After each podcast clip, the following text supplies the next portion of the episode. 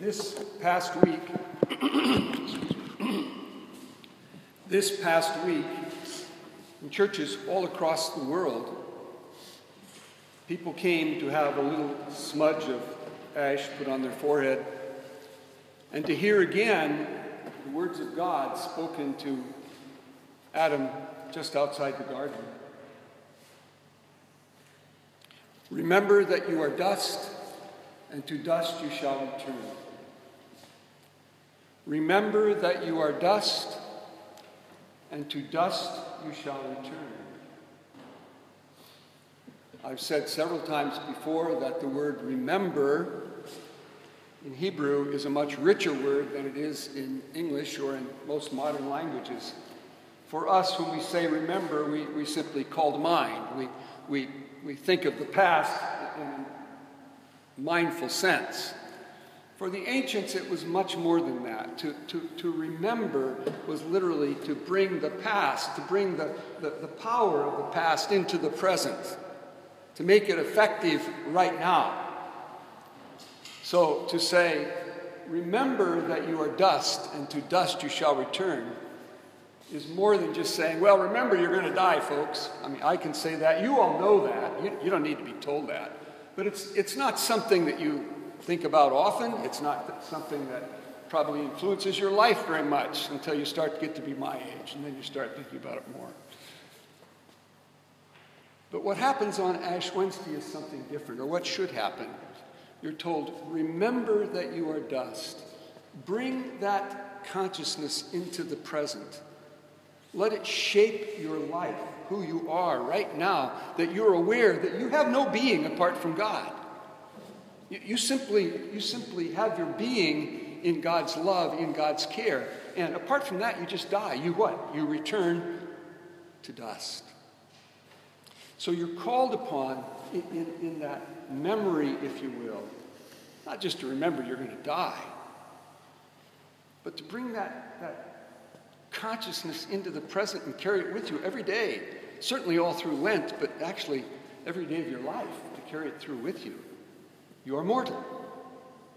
God is eternal.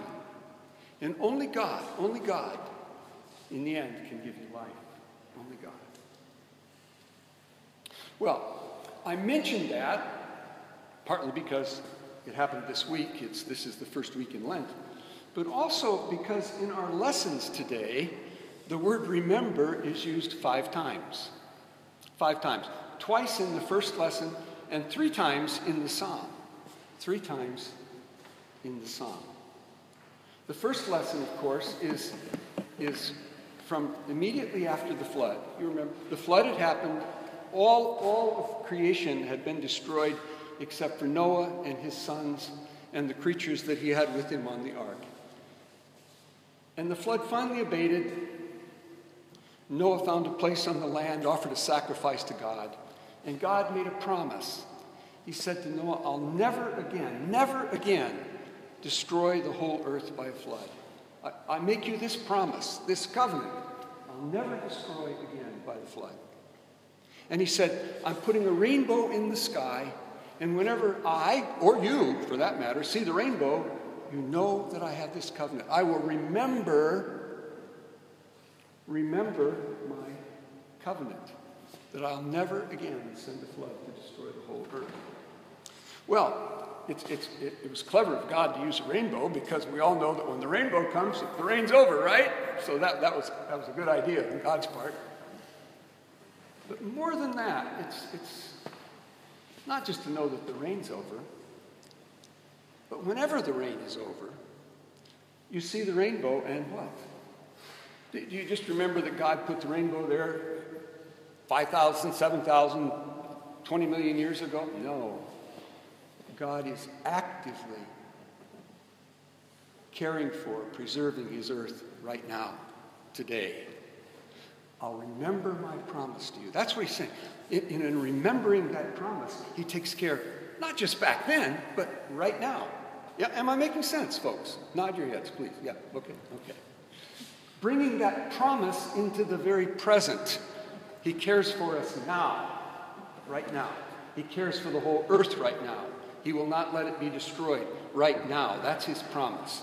I promise that I'll remember my covenant. And it will be, it will be a living covenant, present. Whenever you see the rainbow, you know that God is present, taking care of his earth. So that's from the Old Testament. The Psalm, however, uses the word remember three different times. You only see it twice, but it's actually there three times. It's because of the way it's translated. The psalm is, is a lovely psalm from Psalm 25. It, it's a prayer, a prayer of trust. He, in fact, he says, uh, To you I lift up my soul in trust. And, and the word trust is used twice. The, the, the writer of the psalm trusts in the Lord. He, he asked the Lord to save him. That word is used twice. Save me. Save me from my enemies. Save me from the shame that my enemies would, would put upon me. Save me. And then teach me, he said. And the word teach is used twice. Teach me. Teach, teach me, teach me your ways. Teach me your way of truth, that I might know it and walk in it. So, so he's praying for, for protection from his enemies and for, for, for learning, for, for knowing what to do in life. Teach me your way, that I might walk in it. Huh? But then verses 6 and 7, that's where, where the meat of it comes and where the power comes, because that's where he says, that's where he says, put this right here. He says, Remember, O Lord, your kindness and constant love, which you have shown from long ago. Forgive the sins of my youth. Actually, that's do not remember. That's the word is used again. Do not remember the sins of my youth, or sins or errors of my youth. In your constant love and goodness, remember me, Lord. Right now, in this day, in this hour. Come with your power and take care of me, save me, teach me right now. Remember me. And the words there are so important. He says, Remember, O Lord, your kindness and constant love. Your kind, that can also be translated your mercy and steadfast love in the older translations. Your mercy. You know what that word comes from? What the root of that word is in Hebrew? Mercy.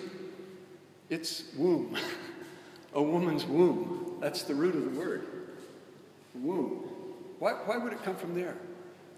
Because of a mother's love. A mother's love for her unborn. Huh? A mother, mother loves her children. She loves the one she carries in her womb. So God loves us with that same kind of motherly, or we can say fatherly, parental love. Huh? Ah, that's what mercy is. Remember, O oh Lord, your, your, your mercy, your kindness, and your constant love, your steadfast love which you have shown from long ago. That steadfast love, it's, it's covenant love. You've promised to love, and, and you will be faithful to your promise. Hmm? And do you know where that, where, the, where what, what the, the, the psalmist is thinking about when he says that? He didn't just dream up these words. He, he, he's thinking of something very specific. He's going back to the 34th chapter of Exodus. That's that's the story of Moses bringing the Ten Commandments down Sinai for the second time.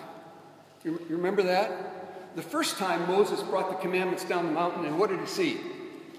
The people were, were carrying on worshiping the golden calf, and Moses got so angry, what did he do?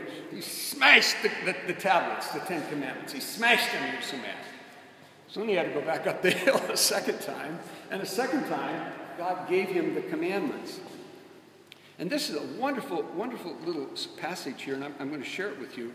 When God gives him the commandments, and then he passed before him, passed before him, and he said, The Lord, the Lord, a God, this is God speaking now. The Lord, the Lord, a God merciful and gracious, slow to anger, and abounding in steadfast love and faithfulness keeping steadfast love for the thousandth generation, forgiving iniquity and transgression and sin, yet by no means clearing the guilty, but visiting the iniquity of parents upon children and children's children to the third and fourth generation.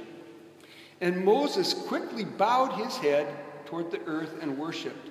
He said, If now I have found favor in your sight, O Lord, I pray, let the Lord go with us Although this is a stiff necked people, Pardon our iniquity and our sin, and take us for your inheritance. Then God said, Listen to this I thereby make a covenant. Before all your people, I will perform marvels such as have not been performed in all the earth or in any nation. And all the people among whom you live shall see the work of the Lord, for it is an awesome thing that I will do with you. What was the psalmist calling to mind? What was he? What was he? What was he? What's this? Remember? Remember how God promised when He brought us out of Israel. When He when He when He brought the commandments down. What did He do? He promised to keep a covenant with us. He promised to do miracles and work wonders and to be with us always, never to leave us. That's his promise. And, and the psalmist is saying, God, it's almost like that. God, I'm going to hold you to this promise. Huh? You made a promise, now you stick with it. You stick with it. Stick with me. Hmm? Help me when my enemies are after me. Teach me your way. I'm, I'm counting on you to be here present with me because you've promised to be present with me. That's, he's remembering, huh? He said, God, you remember too. You remember. You said it, you remember it. Make it present right now. Keep your promise in my presence right now. And when you are tempted, when you pray, when things go wrong in your life, you have every right to do the same thing. Okay? You can do, it. God, remember your promises. But we, we can go one step further. You see, we don't have just the book of Exodus, we have the whole, the whole New Testament, all the Gospels. We can say, God, remember the promises you made to us in Jesus Christ. You promised to forgive us, to heal us, to love us, to bring us safely into your kingdom. Remember your promises. And we also remember those promises. Now, again, what am I saying to you? Think about it. Am I just saying, well, yeah, remember that Jesus did a lot of things 2,000 years ago? Am I saying that? No. I'm saying, let those promises be alive in your heart right now. That's what remembering means. That He's for you right now. Not just a long time ago, but right now. He's the God, the Savior who lives for you right now, in the midst of all your trials, all your troubles, whatever's going on in your life, He's for you right now. That's what to remember means. Remember, O oh Lord, remember. And you know, it's, it's interesting because, because in the church, one of the places that comes up every week is where? Right up here. On the night before he died, Jesus took bread and wine gave it to his disciples, and then he said, Do this in remembrance of me. Do this for the remembrance of me. Do this in remembering me, however you want to translate it. Do this for my remembrance. Now, we can differ the way we understand the Lord's Supper. I don't want to go there. But one thing I don't think we can differ on, he's saying in some way, let this, let this thing that happened a long time ago come into the present. Huh? and I will be in your midst. I will be with you. That's what it, to remember means to not just call to mind. That's too easy. No, it, it's, it's to bring into the present those promises because they're for the present, they're for you right now. For you right now. This is my body given for you right now, today. This is the blood of my covenant, my promise given for you right now, today. Goes beyond that even. In the second lesson we read today, now the word, the word uh, remember is not used there, but it is interesting that it says, it talks about Noah and the water and the flood, and then it says, baptism now saves you, not as a washing away of dirt, but as an, one way to translate an appeal to God for a clear conscience. I, th- I think that's a way to say appeal to, God, appeal to God to remember Remember what he did for you in baptism. Whether you were baptized at 20 days or 20 years or whatever. He promised to be your God in baptism. Remember, you remember, he's to remember as well. Remember. Martin Luther is, is well known for, for whenever people came to him, oftentimes in severe doubt, sometimes this is not a question that bothers us, I don't think, but they often wondered if they were predestined. And Luther said, Remember your baptism. In fact, he has this wonderful quote. He said, What do I care whether I'm predestined or not? I've been baptized. I've been baptized. God has made promises to me. And I remember them. And, you know, some people say, and here again, I don't want to go too far on this, but you know, if you're baptized as an infant, you say, "Well, I can't remember that." That's not the kind of memory we're talking about. We're not talking about whether you actually remember your baptism. I remember the day the water was sprinkled on you and you were six days old. No, you don't remember that. But remember that you are baptized. Your family and friends were there to witness it. Now, many of you were baptized when you were 8 or 10 or 15 or 20, whatever. That's fine too. You can, you can remember in this sense but that's not the most important sense. The most important sense is to call that baptism into, into the present right now and hang on to it. Remember, remember, O oh Lord, your kindness and constant mercy. I began by talking about uh, uh, the ashes on Ash Wednesday, and that's where I want to end, too. In my own ministry over the last many years, uh, I, I, we, in, in, my church back home at least, we used ashes and we had an ash service. And uh, uh, so many times marking the cross on people's foreheads and saying, Remember that you are dust, and to dust you shall return. Remember, make this a part of your life. But one of the things I also did and I, I think it's extremely important, is that at the end of the service, as the canticle at the end of the service, I always wanted to use Psalm 103. Psalm 103. Because that has the wonderful words, just wonderful words. The 14th verse, I think it is, where it says, God remembers that you are dust. Hmm? Think of that. You're told to remember that you are dust. But God remembers that you are dust. God doesn't remember that you're a Superman or a Superwoman. Uh, God remembers that you are dust. God knows exactly who you are. God knows exactly what your needs are. God knows exactly that you, you live a life of temptation, that you, you're, you're a broken, sinful person. God knows all of that.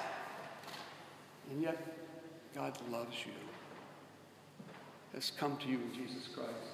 I want to end with that, that, that part of the psalm because it, it's, it's such a powerful, powerful passage. In Psalm 103, and you'll recognize some of the language. The Lord is merciful and gracious, slow to anger, and abounding in steadfast love. He will not always accuse us, nor will he keep his anger forever. He does not deal with us according to our sins or repay us according to our iniquities. Aren't those good words? For as the heavens are high above the earth, so great is his steadfast love toward those who fear him. As far as the east is from the west, so far he removes our transgressions, our sins from us. As a father has compassion for his children, or we could say a mother, as a mother has compassion for her children, so the Lord has compassion for those who fear him. Here it is. For he knows how we are made. He knows how we are made. He remembers that we are dust. He knows who we are. As for mortals, their days are like grass. That's all of us. They flourish like a flower in the field. The wind passes over it and it is gone. Its place knows it no more. But the steadfast love of the Lord is from everlasting to everlasting on those who fear him, and his righteousness to children's children. Think of that in, in, comparison to the other verse I read where it said, remembering the sins to the third and fourth generation. Now he says, he says, but the steadfast love of the Lord is from everlasting to everlasting on those who fear him, and his righteousness to children's children, to those who keep his covenant. And remember remember to do his commandments. Amen.